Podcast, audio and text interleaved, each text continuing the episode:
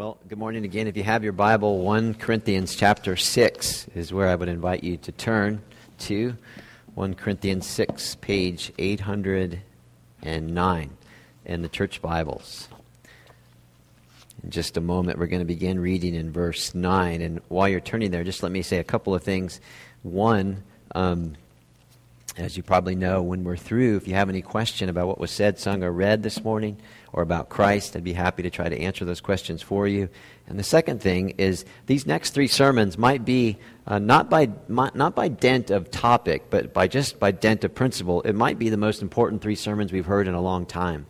Because this talk today, I think, hope fundamentally is going to help us to, to really be able to understanding, understand our Bibles in a way that makes sense in a culture that um, uh, sometimes, uh, and Christian culture, that sometimes confuses um, the topics that we're going to talk through the next three uh, or four Sundays, depending on how, how things go. So just keep that in mind, and maybe even keep that in your prayers as you're thinking about me through the week. And many of you tell me that you pray for me, and I so desperately need it and, and greatly appreciate it. But just keep that in mind as we work through this. So, beginning in verse 9, we're just going to read the first uh, three or the next three verses after verse 9.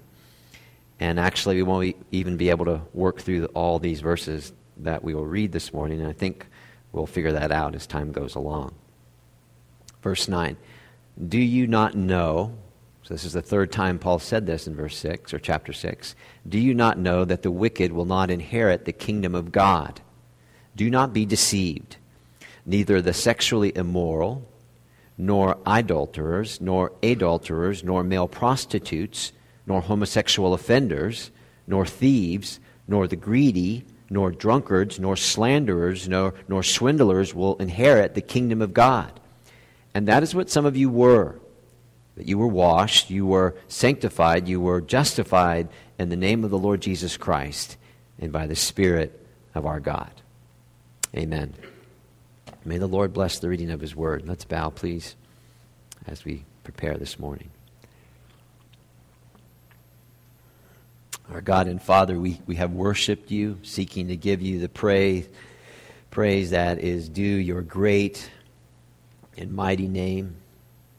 And we now come to this sacred moment when you'll speak to us through your word, the Bible. That through the lips of the ordinary, you will bring that which is extraordinary so that we might be able to be changed. This God, this whole thing is a great mystery, and, and anything of lasting value which is offered up in these moments, they have to be your work. So please help us to bow our hearts now and help us to pay attention. Help us to understand this. This moment matters. It's, it's the highest moment of the week that we've been given. And help me to speak so that we would hear your voice and your voice alone. For Jesus' sake, we ask these things. Amen. So, the longer I continue on in pastoral ministry, the longer I continue on in the work of simply um, preaching and teaching from the scriptures, uh, verse by verse, chapter by chapter, book by book, uh, the more I'm absolutely committed to this approach. This is an approach that helps the body of Christ be built up correctly. People reaching um, true maturity so they can be involved in genuine ministry. So, in these settings that we've been given, we would not ever pass over things when we work through the Bible. At the same time, we won't be preoccupied, which that um, which may simply expose either our biases or our kind of preconceptions about things as they go on in the world. Because surely in, in chapter 6, one would have to be very sure of themselves if they attempted to just parachute down in these verses and took out maybe one line or specifically one phrase, a la uh, homosexual stuff, and decide from pre- to preach from it, all the while ignoring all that became before those verses and all that will come after those verses so that we can actually understand those verses. And so, surely it goes without saying that that is what frequently happens, specifically when, when the issue of the sin of homosexuality is addressed. Therein, and God's uh, people use God's word, or they go to God's word to support their own particular line of thinking. instead of going to God's Word to test and examine and then establish our lines of thinking. And, and loved ones, there is a massive difference in that. Let me give you some examples. When a pastor recently spewed out, and of all places, Arizona, and there's a lot more like him, behind his pulpit, he said that all homosexuals should be rounded up and locked up and put down because that's the way they did it in the Old Testament. Okay? Or when a pastor in Southern California said he believed that um, homosexuality and, and fornication, and by the way, we'll learn this next week, but fornication is sexual sin outside the context of marriage, that, that they're no, they are no longer a sin, those things. And so what he was doing was redefining God's moral absolutes, or when the issue is spoken on in a way, these issues that exceed the attention or the judgments or the arrangements which are given in the scriptures, then all that person has done is simply season those texts to their own either personal taste or their own political taste or whatever the case may be. And I want you to keep in mind, and I'm going to say this quite a few times during our talk, that these verses that Paul is writing to the Corinthian church is making the church turn its gaze on itself. In other words, the church is to examine itself in these verses in relation to all those things. So that means our eyes are to be on ourselves in these verses because, and you can see this in verse 9, our understanding of our individual entry into God's kingdom is at stake here. And I want you to keep in mind, we've already been told not to judge those outside the church. That's 1 Corinthians 5 12 and 13a, which tells us that the only one qualified, authorized to make judgments on the world is God. So even while we may reject homosexual practices, we have no liberty at all to dehumanize them. No backroom talk. You think I think you know what I mean. We have no liberty to criminalize them. The Bible affirms that these people are human beings made in God's image. And listen, if you follow that line, if you're re- ready to dehumanize or criminalize them, that what you're going to have to do, if you're going to be truthful to the text, is you're going to have to take slander and greed and all those other sins there, and you better be prepared to go down that line. So, each of us, because of original sin, are at risk of, in matters of human sexuality. And nobody has been sexually pure in the totality of their life apart from Jesus Christ. We have the right to make judgments we do not have the right to be judgmental. And no one human stands morally superior to another, which is why when we go to the world, we go leading with the proclamation of the good news. That's what we go to. So, so our priority is not legislation. Our priority is proclamation. So if you would, we go with the Bible in our hands, a Savior in our hearts, we don't go with clenched fist, and we certainly don't go with handcuffs. And that is why you can't parachute into this text, take out the stuff, or talk about the stuff that really gets you fired up, or gets the base really fired up. Thereby, you slaughter the very meaning and you slaughter God's very intent in order to sim- simply throw out your wrong judgments on, quote, and you'll forgive me, those queers. What is that? What is that? That is not Jesus Christ. Recently, I began reading this book, Walter. It's Walter Isaacson's um, The Innovators. That's what it is. How a group of hackers, genius, and geeks uh, created the digital revolution. In chapter 2, Isaacson tells a story of a man named Alan Turing and he worked for the British Military Government Code and Cipher School. Um, if you've seen the movie The Imitation Game, which I have, you'll know what I'm talking about. This man was the chief designer and the genius behind this uh, certain type of computer machine that was able to break the secret codes of the German Enigma machine. And that machine set out secret codes to the German field commanders and naval officers and so on. And nobody really thought that his machine was going to work. In fact, he almost got dismissed fired from his work.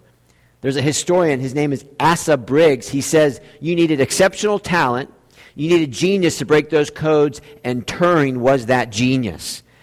And so in 1945, he was awarded the British Empire Award, the, the OBE, and it's the highest award that anyone in the military or civilian life could, could get in the British Kingdom. And he was awarded that uh, gift because of his wartime services. He was credited to have sa- saved over 1,400 million soldiers and civilians in the Allied forces. 14 million lives saved because of Turing's invention. And you should know that Alan Turing was a closet homosexual. Now, listen if you saw him and your child was one of those 14 million lives which, you, which were saved, and again, you'll forgive me, would you call him a queer? Would you wish him gone? Would you, you, would you wonder why he isn't locked up? Or would you wish him dead? Or would you shake his hand and say thank you? And if you're a Christian, would you invite him over for a meal? Tell him about the great wonder of God's love in Jesus for him. I know what I would do. In fact, if your Bible's open, you can look at 1 Corinthians 5, 9, and 10. That tells us exactly what to do. And so I've been wondering what Mr. Turing would, would have enjoyed eating at the Franzone home. And listen, and I understand that there might be dreadfully deviant homosexuals, just as long as we all should understand that there are equally dreadfully deviant heterosexuals. But here's the point when we take the place of God in anything, and particularly spewing out judgments on the world, or treating the Scripture like a, our personal uh, hand puppet, making it say what we want it to say, not only do we make a bloody mess of things, and not only do we give a confusing picture of the world, but we do a disservice to the world. And we step over our limits, and yes, we do. We break the first, the second, and the third commandment, and we break it to pieces. Here's the point ignore the context of chapter 6 and you'll muddle the whole truth that chapter 6 is trying to convey. So, those of you who, who come here week by week, you know that we're not targeting cer- certain areas this morning. What we're trying to do is what we've been doing for a long time now. We open up the book, verse by verse, chapter by chapter. We let, we let the God who wrote them order the words, and He orders our study. So, keeping all that in mind, we have a first point, and the first point is this principle and not prejudice. That's number one principle and not prejudice. Now, I've been saying that Paul wants the Corinthian church's gaze in relation to all these sins to be on herself. And again, not one particular sin, but all those sins. So if we sit back and then feel like we are okay because we don't struggle the least bit with homosexuality, then here's the warning. Don't be prejudiced don't be prejudiced, but be principled. And here's, here's why, and here's the question. If we in our minds, or do we in our minds, in our speaking, do we single out homosexuality as if it was the sole threat, the sole benchmark of ungodliness, the worst of the worst sins, and do we demonize it then as the worst of the worst? Because in your New Testament, and you'll need to check this out for yourself, in your New Testament, in order to uh, uh avoid that wrong line of thinking, the warnings about its wrongness, homosexuality's wrongness, always comes in a list with other sins. Okay? It always comes in a list with other sins.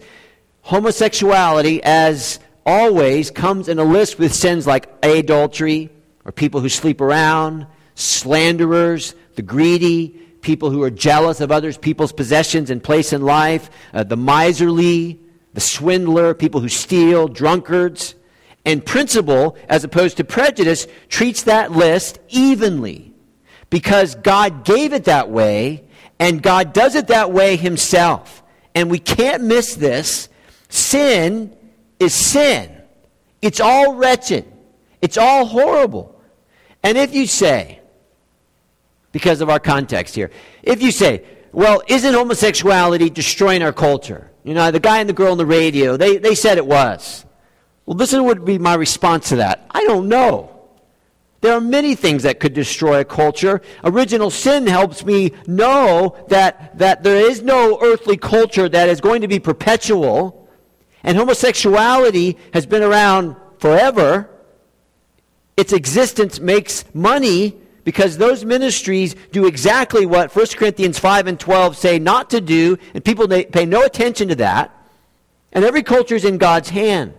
And God is incredibly merciful and powerful and long suffering, and He wants to save people.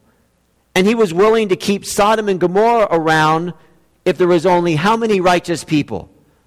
Ten.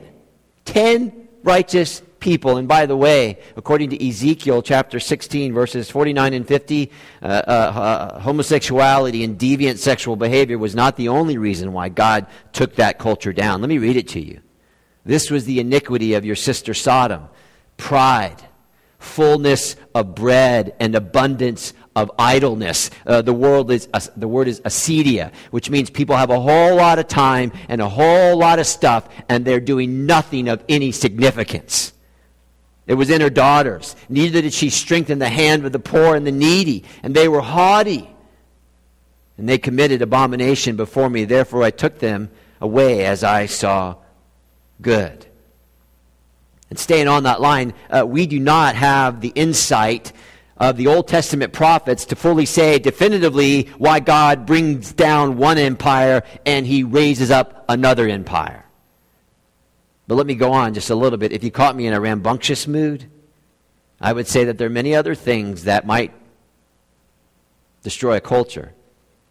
And many people much wiser than me have said them. Let me give you some examples. Alistair Begg on playing fast and loose with the fourth commandment and public worship on the Lord's Day. Christian people living as if, as if the, the worship of the one in heaven didn't really matter.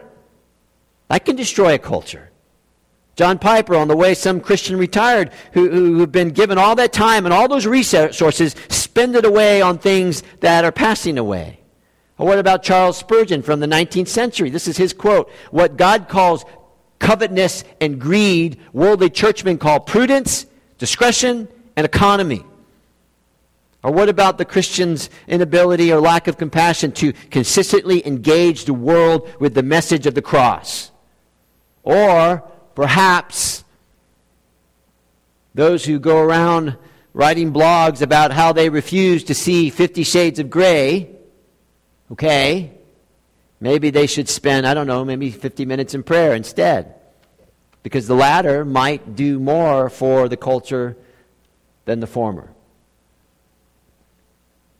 So if you're still with me, the look here in this text is at the church. The church is looking at itself. The church is talking to itself. That's our first point. Prejudice, no. Principle, yes. God gives sins in lists so that we can avoid being prejudiced and be principled. God gives sins in lists in order that we may not forget that the righteousness we need to be right with God actually comes from God. That's Romans 10:3 right? In order that we will not seek to establish our own righteousness. I'm not gay, so I must be good. In order that we won't do that, we must submit to God's righteousness. And God's righteousness is faith in Christ. Faith in Christ alone. Okay, that takes us to our second point. Number two, wicked don't inherit. That's verse 9. Do you not know that the wicked will not inherit the kingdom of God? Now, here's the thing. If you go to that text with just kind of a wooden look, then it gives you this sense of, holy cow, if I do these things, then I'm a goner. I mean, if you're going to be honest, right? You want to pretend, you can pretend that you don't do any of these things, then, you know, you play that fantasy game. But no, if you go to the text and you just look at it as it is, then you would be, okay, I'm done. But that's why we need the whole Bible to make a whole Christian. In chapter 5, we learned that the church was turning a blind eye to adulterous relationships in the church. Now, chapter 6, we learned that the church in Corinth was, was beginning to play fast and loose with those list of sins in verses 9 and 10. And Paul writes to them to remind them that these people who have professed faith in Jesus Christ are obligated to continuously, if you would, remove yourself from that framework. Remove those things in your life that marked your pre Christian life. Now, the first thing you need to know in this, he is not personally questioning their salvation. Okay, he had written to them in chapter 1, verse 2, as those sanctified in Christ, chapter 1, verse 10, verse 11, verse 26, chapter 2, verse 1, chapter 3, verse 1, chapter 4, verse 6. He writes to them as brothers. In other words, I'm writing to you as members of the family of God. So he's not personally questioning their salvation. He won't do that. Nobody can do that. The only person that can do that is the individual. So there is, there is a self examination here, and that's it. So then Paul's concern is then the inappropriateness of those who have been called by God to live a holy life, living unholy lives. And that's the main point of these verses. That's what Paul is saying. A new life in Christ will work itself out, work itself out in a new lifestyle, which is submitting to Christ. And to be sure, where there is no new lifestyle, then one could question justifiably whether there is actually new life at all. And that's, that's why I gave it the title New Life Given, New Life Lived. It's a certainty. We should all take encouragement in that. And again, remember, remember, remember, God alone is the final judge of a person's experience of salvation. That's why we can't judge the world. But God's Word, the Bible, is the authority which describes that salvation and describes its fruits. And the Corinthian church then had lost sight of these things. They had lost sight of Christ's call for his children to be holy they lost sight of the fact that they, they were to live lives exclusively uh, devoted to Jesus Christ. They forgot the price that God paid. And again, what's true of them is true of us. Our lives do not belong to us anymore, and therefore, to act like it does forgets the price that Christ paid to redeem us. Now, here's the thing. So, we won't try to define holy living in our own terms right? So cultural terms or personal biases. We need to look at that word wicked in verse 9. In fact, we have a little subpoint here. Main point uh, wicked do not inherit the kingdom of God. Some point, uh, who are the wicked? Well, the word that Paul chose to use there is, is a technical term, and, and I apologize for the, the exactness of this sermon, but it needs to happen, okay? It's a technical term. It's a compound word in the Greek, and it means not just. In other words, behaving unjustly. And what this means is since all sin is committed ultimately against God, the wicked are treating God with injustice. They are denying him in their disobedience the very right he has for our obedience as Almighty God. Now, if you're tracking with me, this is especially helpful for those of us who just, you know, giggle when we sin instead of crying when we sin. This specific word means that there has been a defiant breach of God's law, His moral law. And in this violation of God's good standard, there is an injustice that is directed towards God alone an injustice directed towards God in which the wicked are treating God as if they couldn't give a rip about Him or His glory, His authority, or His power, or His Son. And so, this is the definition of wickedness any thought or word or deed which does not treasure God over everything, and that does not prefer God and His ways over everything, thereby treating God unjustly. Okay? There is no way that God deserves to be treated like that. And if we do that, then it's wicked. So part of wickedness is when the glory of God is not honored or it is demoted. We choose other things over God and His way. And that's why this word, which could be easily be translated injustice, was chosen by Paul. Because all sin is an injustice directed towards God.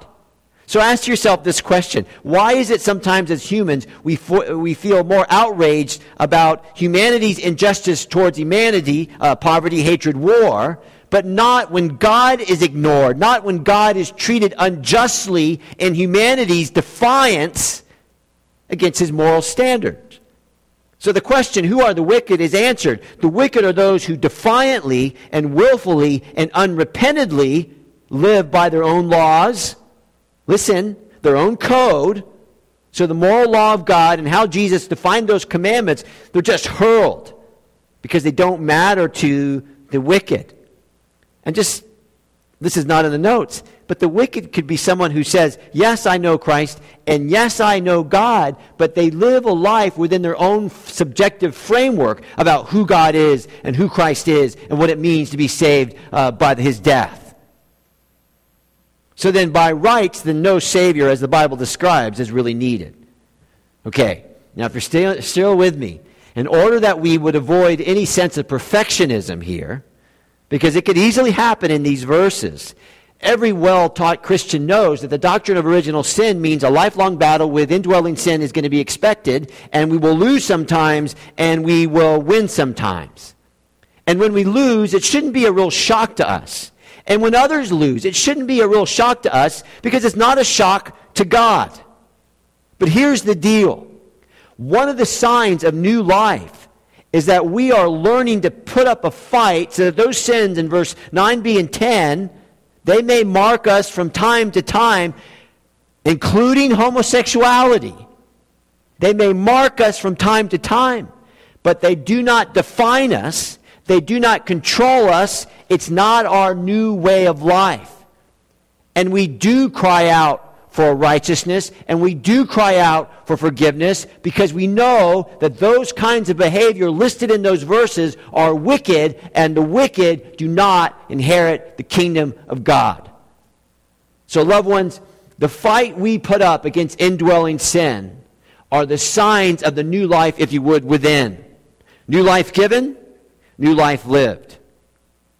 Romans 8, 13, and 14, which is probably one of the most misinterpreted texts in the New Testament. It says this For if we live according to the flesh, you will die.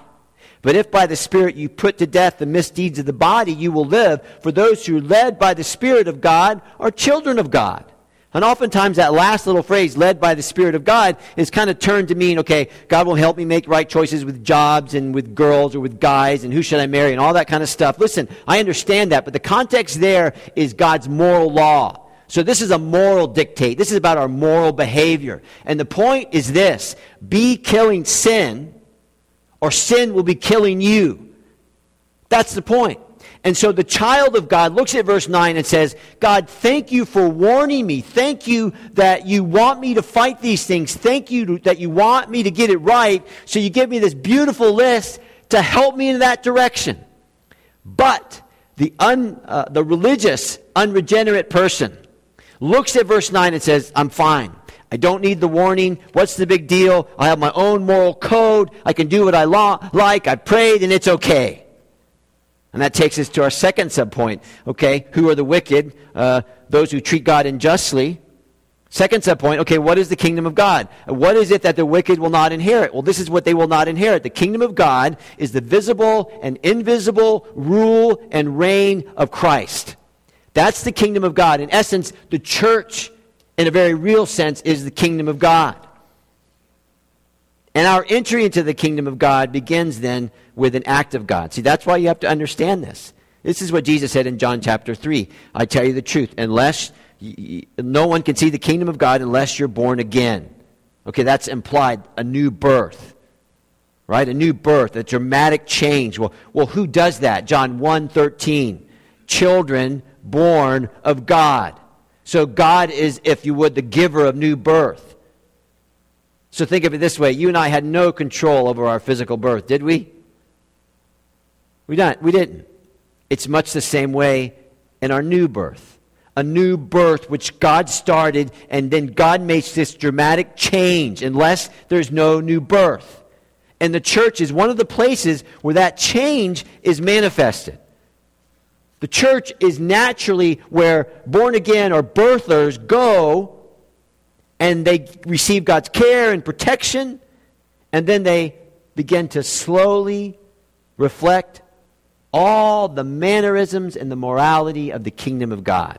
Right? Your kingdom come, your will be done. That's why the church is at the very center of God's plan. Not a parachurch, not ministry organizations. No, the church is at the center of God's plan. And so we root out our sin and we obey our King and we freely forgive and we freely give and we serve Jesus Christ. How come? Because we're part of the kingdom. That's what kingdom people do. And until we know ourselves dead in sin and so sinful, needing to be saved, our need for this Christ and his objective rule. Until we know that, we'll never be in the kingdom. Some of you know that my father was in the hotel business for quite a while. And one of the lovely things my dad always did in the summertime is he let me go everywhere with him. And so I would go from hotel to hotel to hotel. And it was pretty simple. He'd say, Joe, you can go into the restaurant and order whatever you like, and you can go in this pool area and you can swim and do what you like, and you can go all around the hotel and, and do what you like. But just remember one thing you're a Franzone, and you represent me, so Joe, be good. It's the same here. Be good. Be good for Christ's sake. Be good for glory's sake, His glories. And that takes us then to our, our final point. Do not be deceived. Okay, number one, principle, not prejudice. Sins comes in list. All of it's horrible. Number two, wicked don't inherit the kingdom of God because, because they won't be ruled by the kingdom, the king of the kingdom. Being saved by grace does not mean you can do what you like. That we tried that before. That's what put us under. Finally, don't be deceived. Deceived from what? Well, look at your Bibles there at verses 9 and 10. Well, you see it there. Do not be deceived, neither the sexually immoral, no, nor idolaters, nor adulterers, nor male prostitutes, nor homosexual offenders, nor thieves, nor the greedy, nor drunkards, nor slanderers, nor swindlers will enter the kingdom of God. So Paul says, don't forget that the wicked, this kind of person, will not enter the kingdom of God. Okay, why not? Well, because it's a righteous kingdom and God is righteous, and it's His kingdom. Don't forget that. It is His kingdom. And he will not have a kingdom filled with unrighteous people. Therefore, the wicked, those unrighteous, choose this behavior, and as a result of their choices, they exclude themselves. Therefore, those who deny God's rule and reign will not be part of the kingdom. So, this is the logic. Okay? God is a kingdom. It is his kingdom. It is a righteous kingdom. If you want to be unrighteous, then you won't be in the kingdom. If you want to rule yourself and live in that wicked way, wanting, uh, wanting him to have no influence over you, you will be excluded from the kingdom. This is, Paul says the same thing, Ephesians 5. For this you can be sure.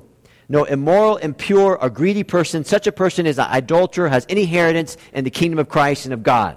Let no one deceive you with empty words. In other words, don't let anyone tell you differently. Now, if the Christian looks at that list, verses 9 and 10, this is the Christian, and they find themselves gu- guilty. Okay, I have been greedy. I have been immoral. I've done things I shouldn't have done. This is what you need to know. Paul is not referring here to a, a non repentive, isolated act of unrighteousness. No one redeemed in Jesus Christ will live a sinless life. I mean, we should know that. What he's referring to, and this is why I told you in the beginning, this is the church taking a look at itself. What he's referring to is someone in the church who pursues a consistently wicked life, the kind of life that says, I want nothing to do with God, yet at the same time I want to enjoy all the benefits of the kingdom. In other words, the lifestyle, if you would, of an illegal alien. Okay, that's why, again, I told you, the church's gaze in these verses are at itself, not to the world, at itself the illegal alien who dwells where they shouldn't be, they don't hold a passport, they are fakers. They want the benefit of the life in the kingdom, but they do not want to genuinely belong to the kingdom. And I hope you understand this. They're in the church, but not as a citizen, but as an illegal alien. So Paul says to the church, those of you who, who think that you, uh, because you, are, you, you attend regularly, if you would, you are automatically in, that you're somehow absorbed into the kingdom, he tells them, so he tells us, don't be deceived. Don't be deceived. The wicked will not inherit the kingdom. They won't. Two quotes from two men, and then we're just about done. John Owen. Every sermon I preach, I smell hell because we must persevere or we will perish. John Piper. I don't, I don't think indwelling sin really matters, are the words of a potential non believer. And here's the thing the key to our assurance in our salvation is not to lower the standard, it is not to misrepresent the standard, but rather magnify God's grace in the standard as a power to pardon when we blow it and as a power to help us get it right so that Christ, as he should be, will be exalted in all things. Now, we have more to say. I understand this was, was probably hard to listen to, just the dynamic of it and all that kind of stuff. But Lord willing, we'll be back here next week to finish these verses out. Thank you for your attention. Let's pray together. Well, our gracious God and Father, we thank you that you have so much compassion on this fallen world and that you give the clarity that we need by way of standard. You give us the Savior that we most definitely need in, by way of your Son. And you are honest about human nature and you're honest about pretenders. And you don't seek to embarrass them, God. You just seek to expose them privately so they would turn their heart and life to you, the risen God, and to your Son, Jesus Christ, to receive a genuine faith and not an imitation faith. So, in light of all that we've said today, if any of us here are struggling with that imitation part, I pray for them right now. I pray that your mighty grace would abound, that they'd be given a genuine new birth, and therefore be able to live for you in these days and walk in a way worthy of the children of the kingdom of God. Please help us in all these things, we pray. For Jesus' sake, amen.